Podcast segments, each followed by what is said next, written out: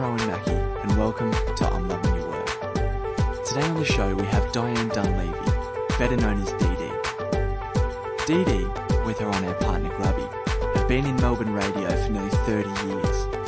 After hearing Grubby's story last week, this week it's Dee Dee's turn, and I think it's interesting the different sorts of background that they've had.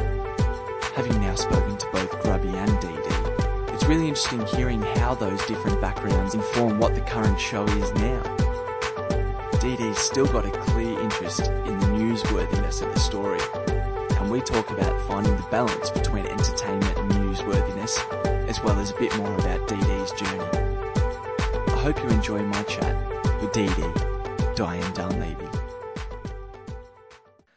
Okay, well, Dee Dee Dunleavy, thank you so much for talking to me today. And Hi, yeah, well, welcome to the show. Thank you, thank you. I've listened to a little bit of your podcast. Good. Oh, yeah, well, I'm, I'm very interested to talk to you, and, and I have spoken to Grubby now as well, uh, and so I'm interested to get sort of your perspective, having heard his perspective. I imagine that there'd be a little bit that's sort of similar, but also a little bit that's different as well. So, yeah, I'm very much looking forward to this. Very much so. Okay, go on. Hit, so, yeah, so I suppose the first question that we like to ask on the show to, to everyone that we speak to is that when you were a kid, what did you want to be when you grew up? I never had a clue. I, well, no, I I think I thought I wanted to be a teacher, but I think that's something a lot of kids do, because that's really, when you're growing up and you're in school, especially primary school, that's the only adult that you see working. You don't see your mum and dad usually at work, and so you think that's what I'm going to be. But I think as I got towards the end of high school, I thought, I've already spent twelve years in school. Do I really want to go into a university and learn how to spend the rest of my life in a school? You've spent your entire life in, in a classroom. Um, so I started to think more about other things I could do. I had some crazy notion that I wanted to be a chemist, okay, a yeah, pharmacist. Yeah. I have no idea why.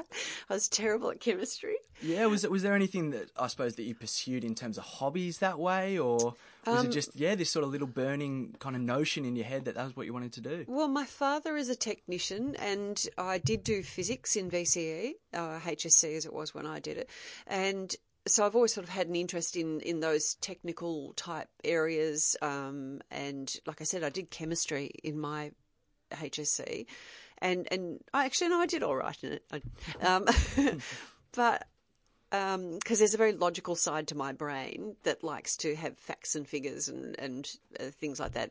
But um, uh, is this the worst podcast episode I've, you've ever done? I'm just t- no, why am I talking all, about chemistry? Yeah. no, no, it's very interesting though, because there's I feel that there's a real difference between that and maybe I suppose the creative side of, of radio. And I suppose yes. radio I feel is almost more down the humanities than the scientific side in Definitely, many ways. Yeah. So how did that come to be that that radio was sort of where your career ended? Ended up going? It was one comment from one teacher. So as I said, I was very into the sciences. Uh, I loved biology, and my English teacher wrote on, um, I can see it now in my head, on the end of an essay that I'd written, she said, "You write very well. You should consider a career in journalism." And that was when I was doing, you know, Form six or H S C. And um, I, she was a teacher that I admired. And I, look, I remember sitting and staring at it and thinking, I hadn't even thought of that. Mm. And when I thought about it, I had always been writing. My mother writes a lot. She's not professional in that area, but, you know, we used to do things like, instead of just leaving a note on the kitchen bench, there would be an entire poem we would yeah, write to each okay, other. You know, yeah. there'd always been that creativity yeah. around my home. Um, and so I started to seriously consider it. And once I thought about it, it just felt natural for me. Yeah, sure. Mm. And so was that something that you then went, okay, um, this is what I'm going to pursue as soon as sort of school finishes? Yeah. Or, yeah. And so yep. how did that come about? Well, I remember sitting on the um, lounge room floor at home after I'd finished my H S C, and, I, and English and biology were my two top subjects. Um And I wrote twenty letters, and I sat there with the envelopes and put them all, you know, to The Age and The Herald and The Sun, and um, sent them off to everyone hoping for a cadetship. And I got one reply from The Herald. I got invited in for an interview. I heard at the time that they were interviewing four hundred people, whether that was right or not. I think I got to the second interview and I didn't get any further than that, and was completely crushed. Thought I'll never be any good at this. Um, but I then got a response from one of the local papers, The Standard newspaper, which had a little paper down in Mornington um, called The Town Crier. It was just a little twenty-four page paper, and they offered me a cadetship. So mm. down I went, and it was probably the best thing that could have ever happened to me. And so this is one of the things I was really interested to get your perspective on, because having spoken to, to Grubby, he had quite a different sort of entry into radio. Uh, myself, sort of when I was growing up, I had always sort of intended to study journalism and sort of go through to, say, T V and radio, that way sort of thing. Yeah. So how, I suppose, do you think, say, your approach with journalism, how do you think that differentiates, I suppose, your role within your partnership with Grubby? Mm, um... Well, I think I had a very different way in, as you said, mm. because I started as a journalist. And so what happened was I was working at The Town Crier as a journo, and a friend of mine, Kim Sporton, was working at three M P, which was in Frankston, just up the road from where I was working. She was doing voice training lessons, learning to work in radio, and she said, why don't you come along? So I went in, made some tapes, sent them off, um, sent one to Fox, who were looking for someone in their newsroom like me at the time, and that's how I got my start. Um, but my background, and I, I, I, I'm not a working journalist, I wouldn't classify myself as that now, but in my heart, that's what I am. If something happens, well, I mean, I live for those moments when a story breaks, yeah. and and... I just always assumed that everyone else does that, but I think it's it's not every not everyone is like that. Whereas I am, I have to constantly be looking at the news, what's the new angle, asking questions, wanting to know the truth. That, I think, is if you're a journalist, that's mm. you have that, and that's what's in the heart of me. Um, so that's my background and my training. So my training was fantastic. Working on a small paper meant that I got very hands-on attention from my editor, a woman called Dinah Monks, who to this day I just worship. Um, and, uh, you know, I was taught to not just accept things at face value, sure. and to always question, no matter who you're talking to, who's in power, always look for more, look for the facts, look for the truth. Um, and so that's what I have in me when I'm working. And Grubby comes from a more irreverent, yes, fun side yeah. of things, you know. I think the rag trade is where, yeah. where yeah. he started off. Well, I think that's one of the reasons that you guys work so well together, um, is that he has, yeah, as you say, that's, I suppose, more irreverent, if anything, light entertainment, mm. but then it's also, I suppose, grounded in the current affairs of what's going on. I'm the vibe uh, suck. Yeah, no, but I, what I want to know, though, is is how do you, I suppose, inform what goes into the show in terms of balancing the entertainment factor factor with mm. the more informative factor? Yeah, good question. Uh, I think because the show we do together on three A W is um, the weekend break is, is kind of a magazine style yeah. show. So yeah. it's not hard news, but at the same time, three A W is a news talk station. So it's always top of my mind mm. because of the reasons I just said, that if something's breaking, something's happening, I'm on that. I'm I'm watching that. I'm I'm looking for, for something on that. Um, and Grubby will kind of, if, if if a story breaks while we're on air, he'll kind of keep things bubbling along with a caller while I'm investigating or looking stuff sure, up or yeah. trying to find out more information. Yeah, I don't know whether I answered that question. Yeah, no, absolutely. Correctly, yeah. And and has is that different, say, now, as you mentioned, three A W is more of a, a news sort of station, mm. to say when you were on Fox or, or Gold one oh four on F M mm. radio, how was that, I suppose, was that, say, for lack of a better term, itch able to be scratched for you in terms of your sort of more journalism brain there? Or is that something that's more, you've been able to have a bit more freedom since coming to three A W? Oh, uh, the freedom here, uh, th- this is, I feel like my whole life has been building up to working here. I'm the happiest working on A W that I've ever been. That's not to say that I didn't. I loved my years at Fox, Gold. Mm, yeah. I loved my years at Fox. Yeah. So well, what what is it about but, three A W then? Well, uh, can I just uh, say yeah. something before we move on to that? At Fox, I was reading the news and preparing the news and presenting it, as well as doing the fun part of the show. At Gold, I was reading the news. I wasn't preparing it. It was the bulletin was being handed to me. I was presenting it on air, and I was also doing the fun stuff, the program stuff. And then while we were at Fox, two thousand six, uh, sorry, at Gold, um, I was taken off reading the news, and I felt as though both my arms had been cut off. Mm. I have never recovered from the hurt of it, um, because that was me. I was the news person. That was just what I do, what I am. And I felt as though they'd just pulled apart what I was. And so that's why I don't remember those years very fondly, because of having the news taken away from me when we were there. And so being now at three A W, where it's news talk and the best at news talk, this is like heaven for me. It's mm. like making up for those years that I was at Gold, where I wasn't allowed to be part of the news cycle.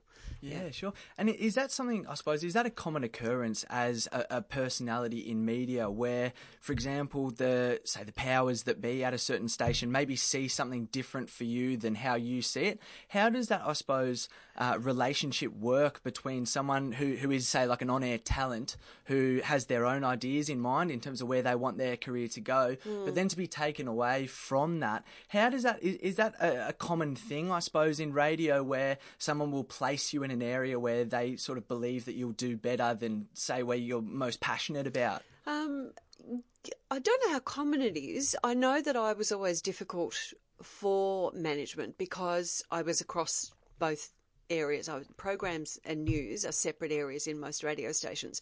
And because I was straddling, I mean, there were stupid conversations about which budget would I be paid out of, that sort of stuff. Um, whereas for me, it just felt natural because um, the news side of things, it, nobody is, is dead serious in news all the time. To me, it made sense to be able to talk about something serious, but then go and crack a gag, because no one, no person is one thing or the other. Um, I don't think that anyone has much say in what they do. You're, you're, no matter where you work, you're usually at the behest of management, so whatever they want you to do. Having said that, here there is a bit more freedom, I've found, to, to say, look, here's what I really would love to be doing, and they do listen and they do consider that. But I think more so in the F M, you're told what you're going to be doing, sure. um, and you do it, and you do it with a smile on your face to the best of your abilities. Mm. And so you mentioned, obviously, the, the freedom of three A W. Mm. Is part of that three A W sort of existing audience that you sort of felt some compatibility with once you got here?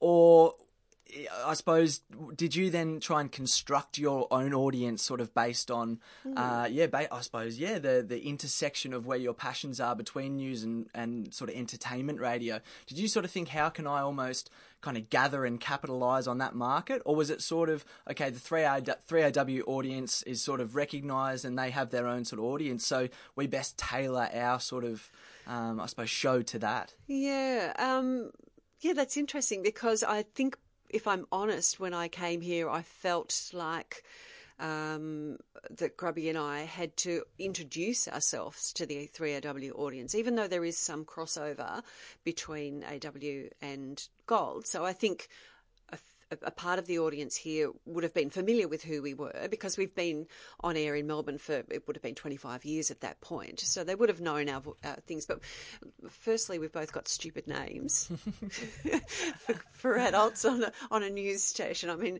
you know, Dee Dee's bad enough, but Grubby. I mean, so we probably faced this thing. And look, it's, I still get it now, um, more so on Twitter or something like that. People will say, what's what's that for a name? Who are you? Because oh, it sounds silly. See, I think like, but nicknames have almost gone out of the vernacular a little bit. Like we see it in the A F L all the time. You know, back in the days, you know, Brucey Dool, the flying doormat, and yes. all these sorts of ones. Whereas these days you might get a shortening of a name, or I suppose Buddy's the closest we've got. But yeah, um, yeah there's something, yeah, almost parochial and sort of nice about the nickname that, yeah, it's gone away a little bit. Which I don't mind it. But there, but there is that perception. And um, I was on Sky News uh, just recently, and they did a tweet with my name in it, and I was looking at some people arguing about what we'd been discussing. It was coal at the time.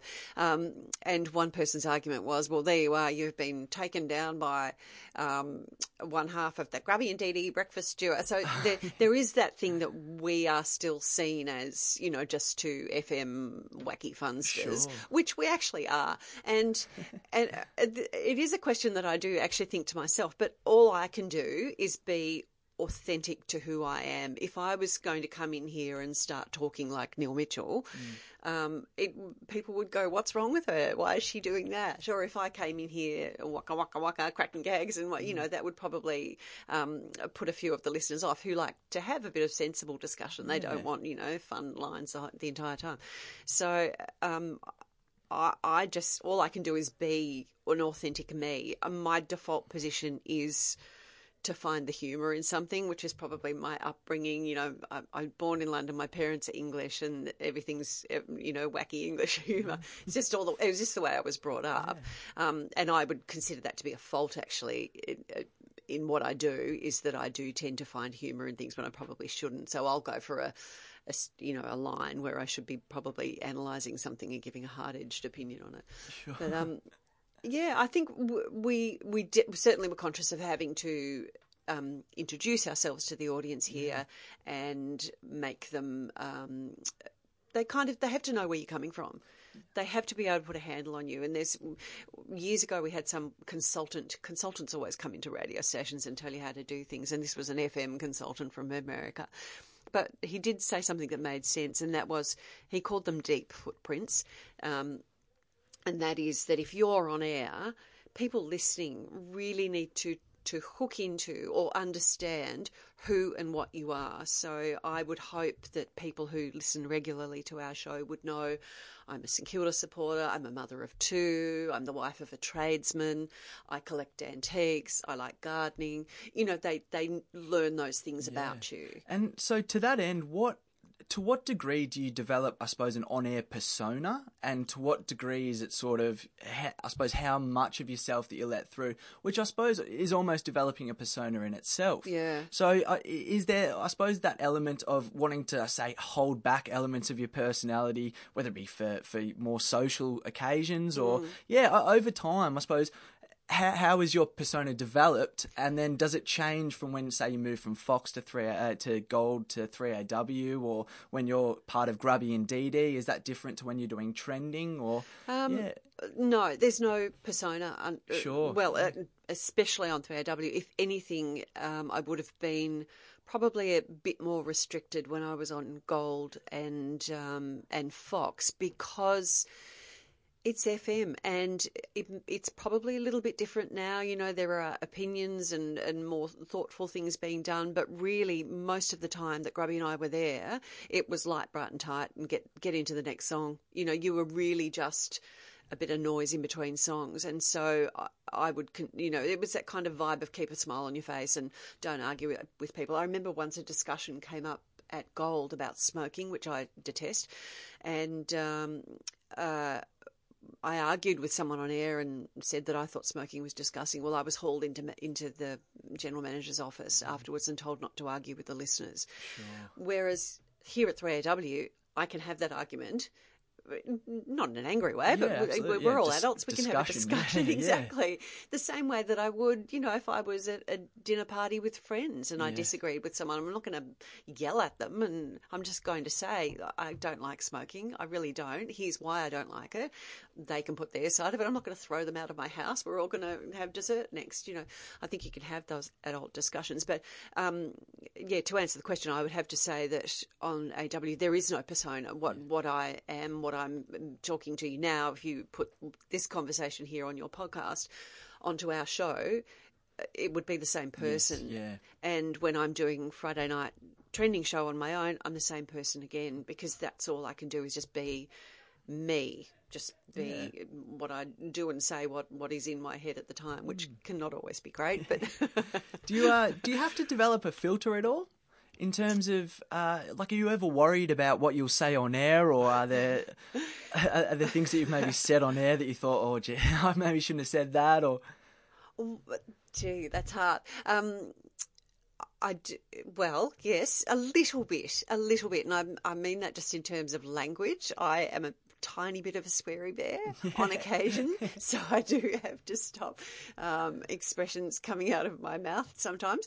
Um, I did inadvertently swear over um, our last summer period, but that was I was saying I was talking about red currants, and I'll just leave that there.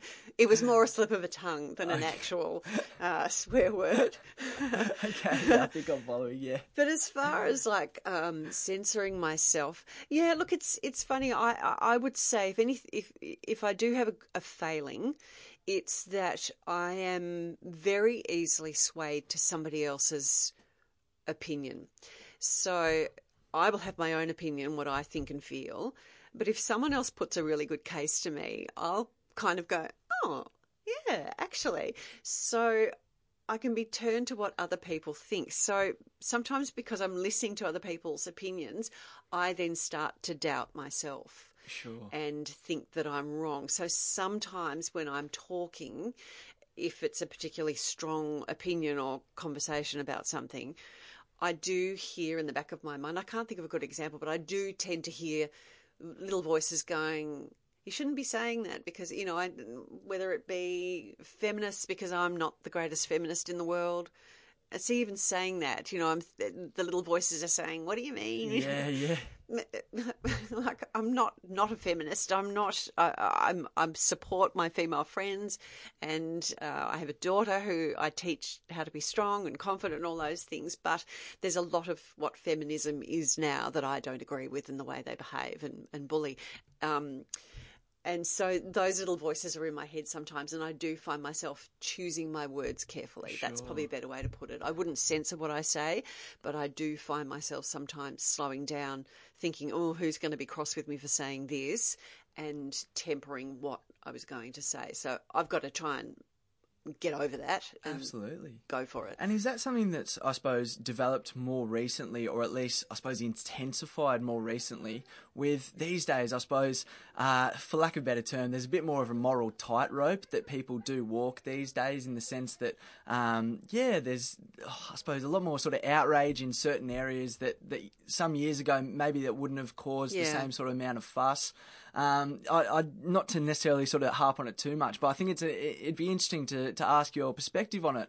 Um, where a couple of years ago, when Nigella Lawson went through sort of her, her issues with her second husband, yeah, uh, I believe that sort of what, what you said at the time was almost misconstrued in yes. the sense that you were you were supporting her in many ways, and yes. um, and yeah, I, from how I took it, I think saying something that was intended to be sort of empowering to, to herself and other women, whereas that was then to almost taken by many people to yeah. that you were saying essentially what was the opposite thing. Exactly. So yeah. Exactly. So is that did that experience, I suppose, change how you think of things overall? Um, that experience, I did learn a lot from that. I, the main thing I learned from it was that, and this was something that, you know, friends were saying to me at the time, is it will blow over. So the outrage that you, you mentioned there, it, it is a frightening thing. And if anyone's been subjected to it, because I was for, for several days, um, and it was brutal it, and, and it's really stressful and it's very upsetting. But if you turn off Twitter and turn off Facebook and go and walk your dog at the park, it doesn't exist. Mm. So I learned that, that the outrage is actually not real. And it's something another friend in media said to me, it's not real. And another friend said, it goes away. As soon as the next story comes along, uh, the outrage that was directed at you disappears. And I spoke to another, and I won't name her because I don't think that's fair, but I spoke to... Um, she's a, a performer and entertainer uh, at that time when that thing had kicked off. And she told me that she had said something once. She's a stand-up comedian. She had said something once um, uh, that had really upset people a lot. Um, I don't know how. I'll just say it was to do with a person with Down syndrome. Her words were misconstrued. She certainly didn't mean any harm by it. But... when she was telling me, she said, oh, it was the biggest thing. And when she was telling me, I was thinking, I didn't hear anything about this. I didn't hear it. I don't know what you're talking about. So sometimes the outrage and the huge rock that rolls down the hill towards you rolls on, and you find that a lot of people don't hear it. It's only those who are part of the pile-on are aware of it. So I guess what I'm saying is that I've got much better, and I actually genuinely don't care about the outrage because it's it's faux, it's not real. And ninety-nine percent of the people who are part of the pylon, they're, they're, they're just, I think a lot of them don't even think about what they're saying. They just want to be angry at something.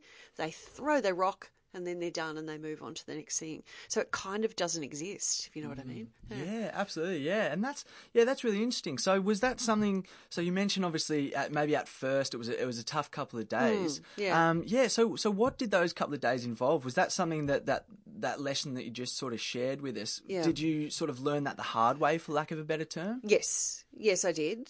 Um, but I also learned that I had the support here at um, three A W. They they were actually they said no, don't.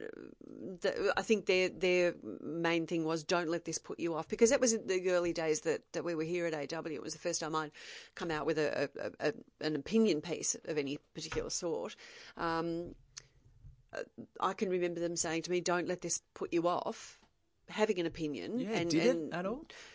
Uh, no, it didn't. No, it didn't. If anything, it made me want to um, have my say on other things so that people could see. Well, I think but I think people who knew me know I'm not a bad person. I'm not an evil person. I certainly was not wishing ill on Nigella. I think she's fabulous. I adore her. And only wanted her to be stay, safe and okay. And I stand by what I say is in, in that I think she was in a position where she could have come out and said something that would have empowered other victims of domestic violence. I mean, I think what came out of that was, or what was misconstrued, was that somebody said that I was calling for um, a, oh, boycott. a boycott. Yeah. yeah. A, I mean, just stop for a moment and think of that yeah. logic. that I would, that I would wish upon a woman who was going through a most traumatic time, that I would choose that moment to say, boycott Nigella Lawson's products. Like, it's so insane. Yeah, which that really speaks to that sort of lack of thought that yes, you spoke about before. Exactly. It was yeah. just people going, she said that. And yeah. I was thinking, no. Hang on a minute, go back and read the article. I didn't say that at all. But it turned, it had already turned into a giant snowball yeah. by that stage. It was, you know, it was going and there was no stopping it. And but that's absurd. Yeah. As if I would say that. But uh, and, and I was sitting in my home going, I didn't say that. Yeah. But it was too late. You know, they'd already yes. thought that I had said it.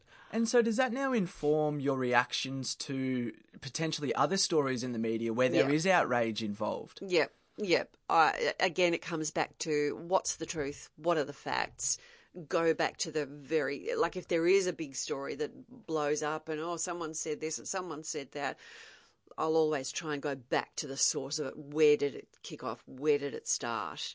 And then see how the story grew from there and see have people been quoted correctly. And, I mean, it's difficult these days because you don't even know if you can trust the actual media. Yeah, yeah, absolutely. Well, yeah, we were speaking off air briefly about everything that's happened recently with sort of Seven in Adelaide and yeah. how they sort of, yeah, mainly took one side of the story with Sam Powell Pepper, the, the Port Adelaide footballer. And, and yeah, as you say, because it's, it's interesting sort of hearing you speak, I think, because a lot of what you say, I think, is informed by, I suppose, more conservative journalism in terms of mm. keeping the journalist code of ethics in mind and, and all that sort of thing. Whereas do you look at the radio industry as a whole and maybe think that, well, even the media as a whole, and think that maybe the media has gone away from that?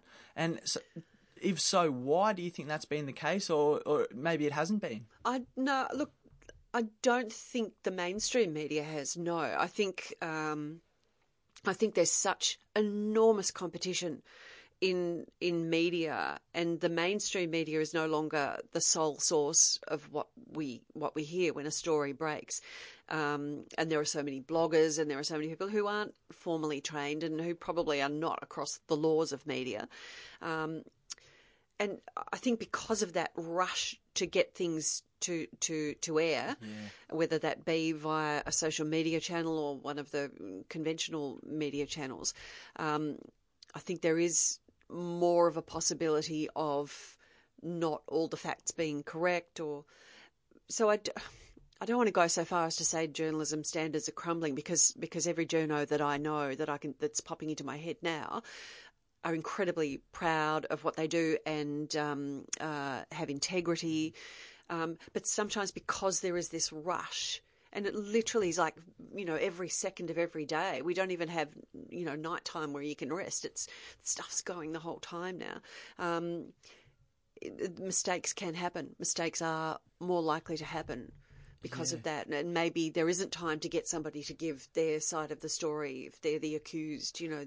And so maybe there is a bit of imbalance creeping in, not through lack of good intention, but just because journos pressure. are under so much pressure. Yeah. yeah. I heard uh, I heard of Laura uh, Tingle from uh, The Australian recently talking about uh, in political uh, journalism, mm. where these days they're just so under pressure to get stories out that often all they have time to do is, is analyse who the story is sort of going to affect rather mm. than presenting it objectively and sort of just putting it out there for sort of people to make their mind up, really. Yeah. They're more saying, oh, this is going to hurt the government, or this is going to sort of help the government in a certain way, or, you know, the opposition's going to struggle to respond to this, or it's it's it's almost pointed in a certain direction. Yeah. Um, which, yeah, I, it, it's, it's almost sad that things have gone that way. But as you say, like, I think due to new media, there's so many more opportunities for, for I suppose, people to get involved in that way. And, yeah. Um, so, yeah, so it's a, a bit of a, pr- a pro and con sort of type scenario, I think. Yeah, look, I, I actually don't mind the fact that there are so many other people who can be part of the reporting landscape when something happens.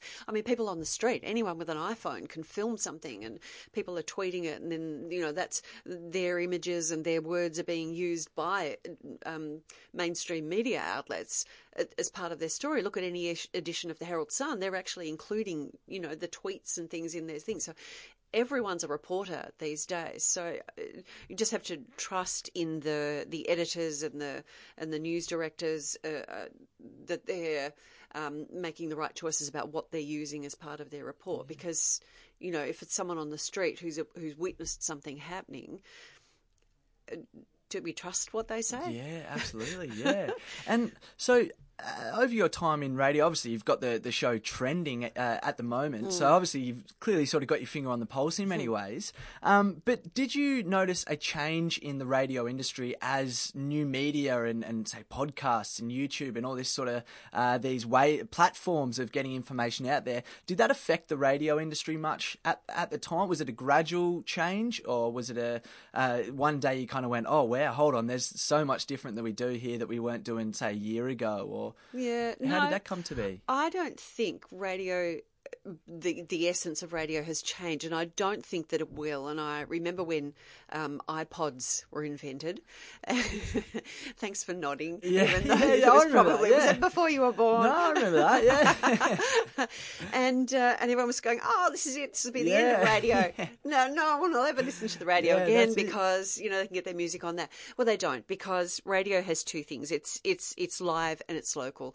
It's at its very essence, it is someone to relate to, and that's always going to be the case. You're going to have one or two people who you can name straight away on the radio who you love listening to, and you feel you develop this personal relationship with them. There's this friendship, this strange bond, even though you may not have ever met the person. Yeah. Um, no matter what radio show, whether it's a news one or or, or an F M show or something.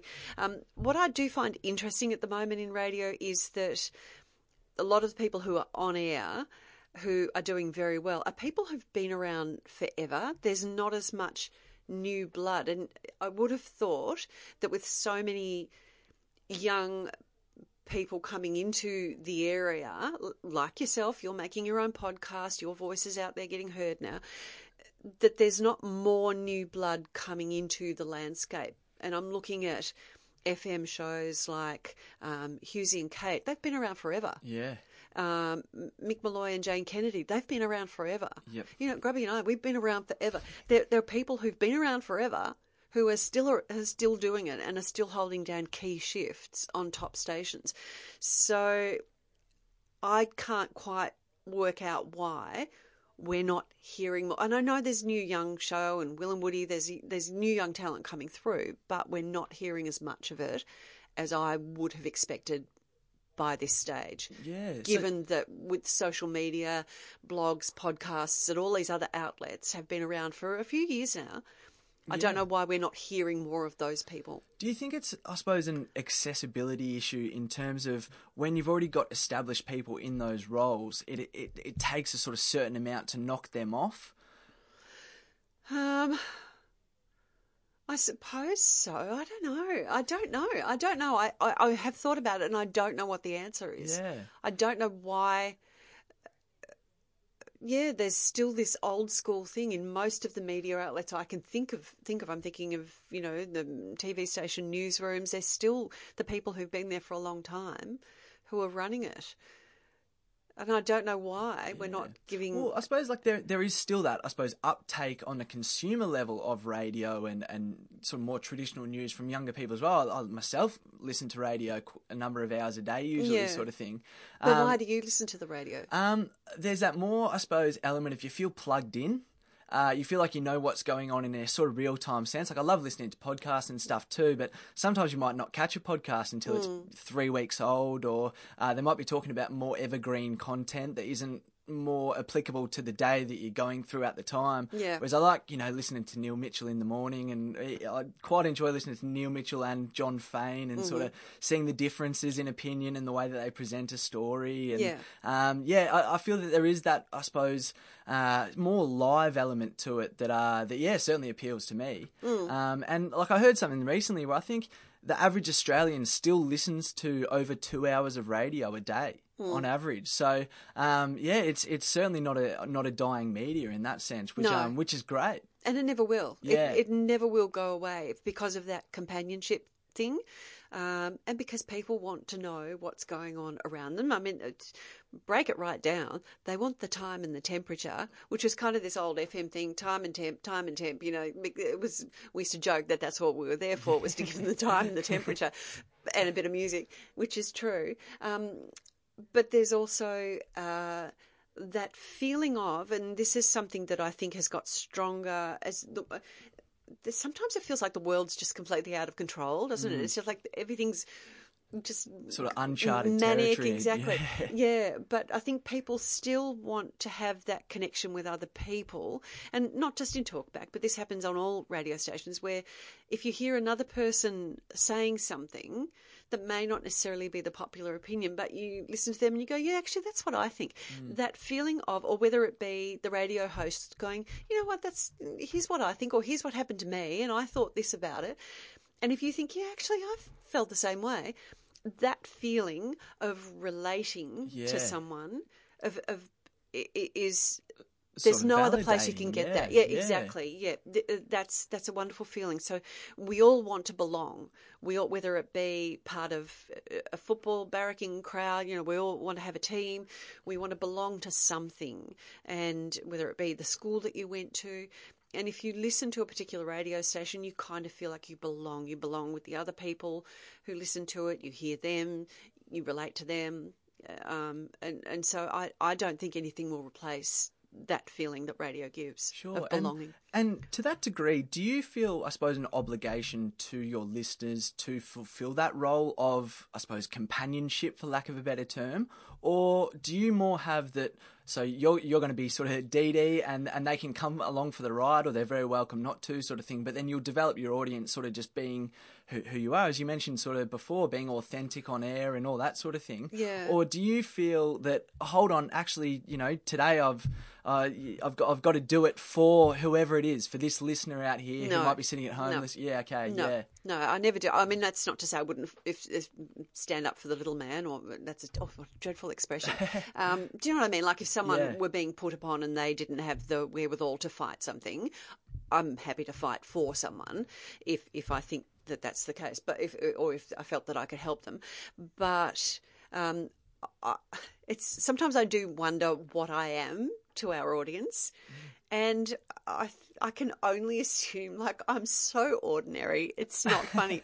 And occasionally, very occasionally, it doesn't happen much with radio, and, and really our faces are not out there. But occasionally someone will, will say something to me at the supermarket, and they'll say, are you, are you, are you Dee Dee? Yeah. Okay. Yes, here I am disguised as a lady buying ham. You know, like, I just think of myself as the lady buying ham. Yeah. And... Uh, and I say and do what they think. So it goes back to what I said a moment ago about being relatable. I hope that I am that relatable person, but perhaps just with a slightly um, uh, magnified voice. Yeah, absolutely. So that if I say something, I feel as though, I, well, I hope that I'm saying it on behalf of some people who I could be... It's a bit presumptuous, isn't it, to say that you're speaking on someone's behalf, but that I hope that I would be putting a point of view that, that that they would feel like, yes, thank you for saying that. Yeah, yeah, absolutely. That's what I'm aiming for anyway. Yeah. I'm a people pleaser. Yeah. Well, I think, yeah, you mentioned that sort of accessibility. That is one of the great things about radio is that mm. you can sort of call up and, and speak to someone like yourself. And, yeah. Or, oh, they can get you everywhere they want to get you. Yeah. I mean, really, we are we are so accessible, and that's fine. You know, like, I, I mean, I'm, I'm, I'm on Twitter and happy to be there, and, you know, it comes with all the cons that come with being on Twitter, because the nasties can find you too. That's fine. That's okay. I'm happy to listen to anyone's feedback. And uh, can I just make a point on that too? You know, a lot of people dismiss other people on social media if they've only got a small number of followers, where to me, I don't usually, I, I wouldn't judge someone on whether they've got ten followers or ten thousand. I think everyone has a voice. And, and if someone does tweet something to me, that's okay, even if they disagree with me. I, I t- draw the line at name calling. If someone's going to call me nasty things, I'll just um, mute them. Um, there's one for the trolls, by the way. I don't yeah. block people. If you block them, they get a thing saying you're blocked, oh, and they okay. love it. Yeah, yeah. That, yeah, validation. I just yeah. mute them, so yeah. they're probably there hurling horrible stuff at me, and yeah. I don't, I don't hear it. I don't see it. I don't see it.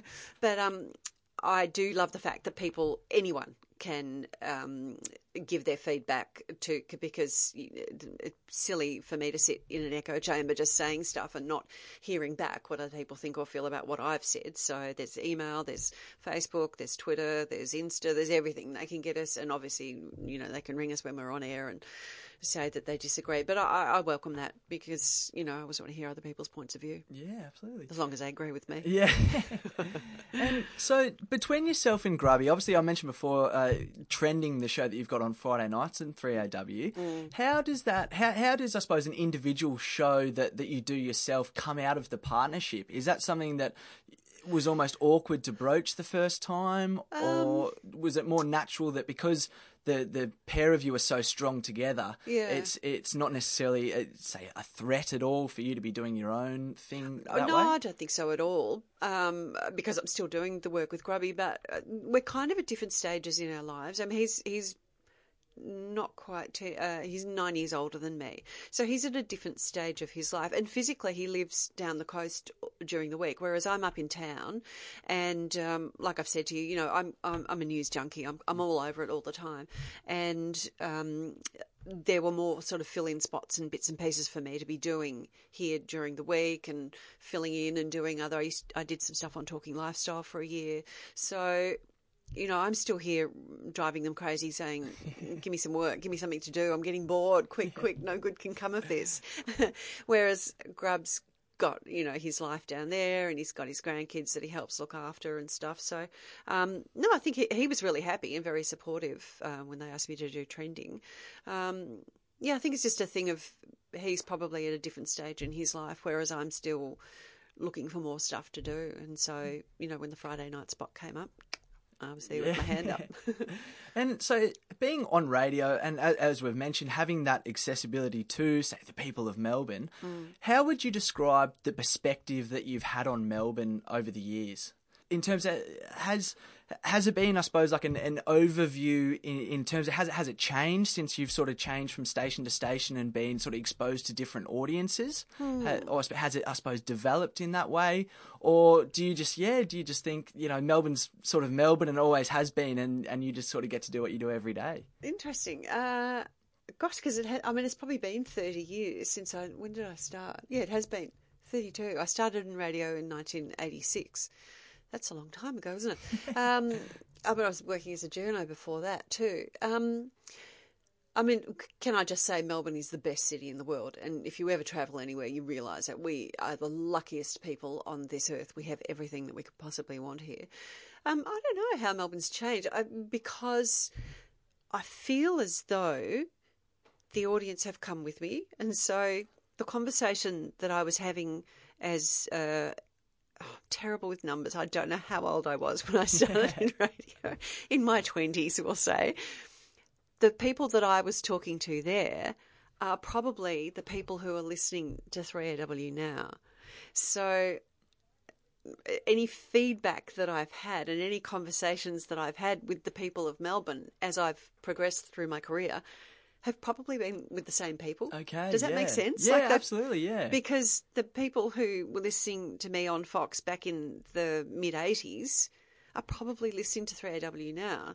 So if anything, I've probably, that's only just occurred to me, I've only got that a small sample of people who've come along with me the whole journey. Like it's it's it's rare to have a twenty-year-old ringing three A W with an opinion. It just happened. Mm. But... um uh Um, see, I must admit, I'm usually in the car. I quite often go, oh, I'd love to just ring in. Ring but up. yeah, I'm usually, yeah. You I, should, I should ring. Yeah, get you should. You really yeah. should. Yeah, yeah, yeah. No, no, no. It's good. I, it's great. I mean, I, I do love it when young people ring. I've got, my daughter's twenty-one and my son's nineteen. And I, I love getting their perspectives on things. And I love hearing what they're into. And you know, if they're talking about something, one or Bonnie will run around and go to Barry, oh, have, have you seen this? And I'll be like listening in to what are they talking about? What is it? You know, it's something Kanye or something. I don't yeah.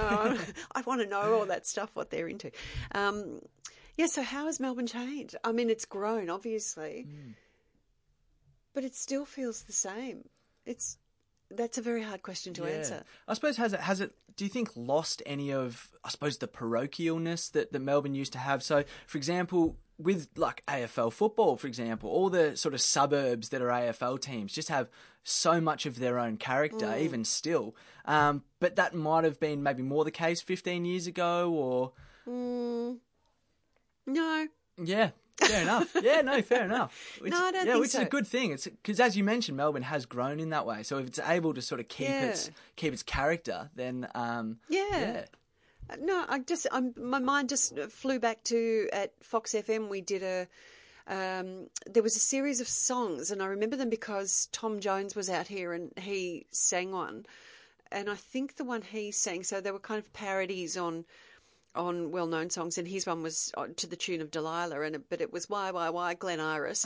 Um, the actual Tom Jones sang it. Wow. But, and, uh, and that kind of came at a similar time that uh, Triple M had it, and I think Fox had something similar.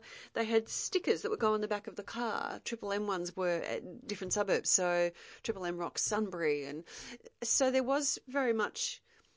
your suburb was your suburb, and you you might have hit on something that actually that I hadn't really thought about. Yeah, that you know, you, people were very much their suburb was their suburb, and so we had these songs back then, you know, and people in that suburb thought it was great. Mm. Whereas, yeah, you don't kind of hear people, but then maybe you do. I don't know. I don't know if people are as suburb conscious these yeah. days. Yeah, it's a tough one. Are they? Yeah. Well, I suppose, like I've just moved from sort of Footscray to Williamstown, mm. which are two pretty sort of, um, yeah, well, for example, their V F L teams play each other, which yeah. you know, a few years ago that probably wouldn't have been um, the the greatest kind of move there in terms of the loyalty or anything like yeah. that. But I think um, suburbs do have their own personalities, definitely. Yeah, you know, if you yeah, say Frankston, yep. you know what you think about yep. that. You think, yeah. I don't know if it's changed or not. Yeah. I don't know. Yeah. Well, you mentioned Tom Jones before as sort of someone who's a really big name, and mm. I imagine that you would have been exposed to some huge names mm. in radio. Who who are some of your favourite people that you've interviewed, and, and why do you think they've been such good interviews? Um, oh, look, this is one that you'll find a few media people will say. Matt Damon was fantastic um, he, because he was... seemingly so unaware of his own fame. Yeah, wow. He was just yeah, a nice guy. I know. It was. It felt like talking to a guy who you'd say, "Can't let's go down the footy now," you yeah. know, and he would come and sit at the footy with you and have a pie. Just a good, nice guy and honest, and was asking questions back of Grubby and I. And the interesting thing with him was, where he then came. I think it was when he was doing the Bourne movies. He came back out again a couple of years later, and he remembered the conversation we'd had yeah, really, because it yeah. was to do with his Boston, Boston Red Sox. Oh, had yeah, just and the won. Sydney, Sw- uh, yeah, Sydney Swans. And yeah. Grubby said, "Oh, yeah. how about me? You know, it's seventy something years since the Swans have won." Well, but by the time he came back, the Swans had won. Yeah. And Matt Damon brought it up. You know, yeah. it was like, "Wow, how is this guy?" You know. Just a, a lovely, respectful, polite man. I, I like the way he doesn't play the Hollywood game so mm. much. You don't see him on red carpets all the time. Yeah. Um, a favourite interview, gosh. I mean, I like people who are playful. Yep. um, or genuinely interesting or intriguing. I really liked talking to John Edward, the psychic. psychic yeah, yeah, but then I'm a sucker for a psychic. Yeah. Some people are very sceptical yeah. about it. I thought there was quite a bit in what he had to say. Um, some are memorable for the wrong reasons. I was really excited to be talking to Bette Midler, but she was just deadpan. I was yeah, so heartbroken. Okay. Yeah, absolutely heartbroken. Stevie Nicks was fantastic, um, and I had to interview her at a time of day. I was a bit grumpy because we had to. Come, I'd done breakfast and I had to come back in late in the afternoon to fit in with her schedule. So I had a, as my husband would say, a bit of shit on the liver. yeah. You know, like, I'm not happy that I'd have to do it. And she was so charming and so, you know, um, generous in what she wanted to talk about. I don't know. I don't know who my favourite would be. Yeah. So in, in terms of that, you mentioned people like Stevie Nicks. So say mm. Stevie Nicks and Bette Midler, for example, mm. two sort of huge names. Mm. When you get names like that on the show, is it sort of you're speaking to someone who, who's so sort of big and well-known that yeah. you know that people are going to listen to that and sort of regardless of, for lack of a better term, how it goes, yeah. um, people are still going to go, oh, that's such and such, and, and they've already got so many preconceived notions that necessarily you can't sort of do too wrong with that. Or is it sort of like, actually, hold on, we really need to think about this and sort of construct the best interview and, and sort of look at who they are and, and what they're going to relate to and that sort of thing. So you, you, it, yeah. it's not as if you can sort of rely on the size of star that way, is it? No, you can't at all. And it's actually more challenging the more well-known they are. Um, and to me, Hamish and Andy were the masters at this because, say, for instance, Pink. Everyone's going to do an interview with Pink. What's your show going to include? You know, there's and, and there's a certain degree of respect. If a person's giving you an interview, then you've got really um, uh, have enough respect for them to to push or to yeah, mention. You know, yeah. make make it make Promote something of what it is. Yeah, yeah. Exactly, yeah. Um, but Hamish and Andy, to my ears, always found something different. I yes, think there was once yeah. I heard them uh, her doing a tattoo. Yeah, the frog I, on a skateboard. Or yeah, something. yeah, like. They would always, to me, seem to find, or Ed Sheeran, you know, they did some great stuff with him as well. Yep. They always find something interesting and different to do. And the celebrities love it because, I mean, look at it from their perspective. They're being wheeled around. If they're here on a publicity tour, they're going into every radio station. Everyone's going to ask them, what are we going to see in your show? You know, yeah. what have you, what are you working on next? Same old questions, boring. They love it if something different comes up. So the challenge with a well-known celebrity was always to just find something to talk. I mean, read about them, research as much as you can, try and find just that little something that you go, okay, that tells me you're interested in that. Um, one that came to mind is Steve Carell, who I just adore. And I read um, before interviewing him a story about him. I think there was must have been in an area where he has maybe a weekend cottage or something, a little corner store that was going to be ta- oh, bought yeah, it's by like a developers. Bed and breakfast or something. Like, yeah, with his he runs it with his it. wife or something. Yeah, yeah, yeah, and he bought it and saved it, and so that said to me, okay, this is a guy who cares about history and, and looking after things and looking after his community. And I can't remember what conversation I had with him that stemmed from that, but. You know, talked about his movie, but then when I brought that up, I saw his eyes light up. Yeah. It was like, oh, I really want to talk about this yes, because it's obviously yeah. something he genuinely cares about. So the challenge with doing uh, t- talking to a big name is to find those things to sprinkle in that give them something interesting to talk about too. Absolutely. Yeah. And so if we look at sort of the radio industry as a whole and, and I suppose your uh, pathway to getting into there, mm. would you suggest to someone who wanted to get into radio these days to go through the sort of journalism and, and tertiary study kind of route, or yeah. would it be more of a way of, or, or is it sort of more per, uh, individually applicable? So it may not have worked for Grubby, for example, to, to go through the way that you did. Mm. I think uh, it would be difficult for anyone to get into radio the way Grubby did, where he was just a character, a, a, an outstanding character, and got a break, you know, once they put the mic in front of him, mm. there was no taking it back from him. Um, I do think now you probably have to have a journalism degree of some sort, just so you've got the basics of the equipment and, and the laws and just a landscape of it. I think if you were wanting to get into radio, try and get a look at what it is you want to do, and also try and pinpoint what it is you want to do, because there's so many different areas in radio alone. You know, there, there's there's the newsroom, and within the newsroom there's political areas, there's sport, there's different areas you could concentrate on there. Um, do you want to be on air? Do you want to be a host? Do you want to be an expert in something? Experts can get airtime, you know, with talking about their particular field of stuff. Or do you prefer the production side of things? Would you rather be making podcasts and specials? Or would you rather be a producer and chasing stories and thinking of ideas and putting shows together but not doing the actual presenting of it? Um, I think you really need to have a look at as many... Um, media outlets. If it was radio, for instance, you wanted to get into, go, try and get your nose into as many radio stations as you can, as in get a contact and ask them, could I come in and sit in on the show and just watch what happens, watch what each of the people do, see which one and think that's what I want to do, mm-hmm. and then ask for help. And you'll find that most people in the industry are happy to help. If you're someone who's genuinely interested in, in getting ahead in a particular field, radio is probably the only one I can talk about, then you'll find that people do want to help you because they see themselves, and, and they also know that the future is young people such yeah. as yourself coming through. Yeah, absolutely. Yeah. And Uh, just to finish up here, I won't take up any more of your time. No, no, I've, you know, I'm it's, wrecking yeah, your podcast. No, it's been a great, great chat. I really enjoyed it. But what's your favourite thing about what you've done over over your time in radio? Oh, if, if you had to wow. sort of, if you had to say to someone, you had say a, a minute to speak to someone and try and convince them to sort of go into the radio industry, what would you say about it? I don't. I, oh, that's a very difficult question, Ron. um, I can't pin it on any particular moment. Um, It's funny too, some difficult moments just came into my mind, but not those. Um, when I was reading news, there were two two different occasions when I was reading news where the news involved people who I knew who died. That was mm. very difficult. That's not what you asked me. Um, oh. Yeah, no, that's really interesting though. So so that was yeah. you found that out yeah. at that time. Okay. Yeah, and yeah. one I was not doing news, but I was on air, and, and um, two little boys had been murdered, and And and I knew them. That was that was very difficult. Um, what was the question? Uh, oh, your favourite thing. Yeah, okay. We'll finish up with the positive. uh, I can't think of a single thing. I honestly can't think of a single thing.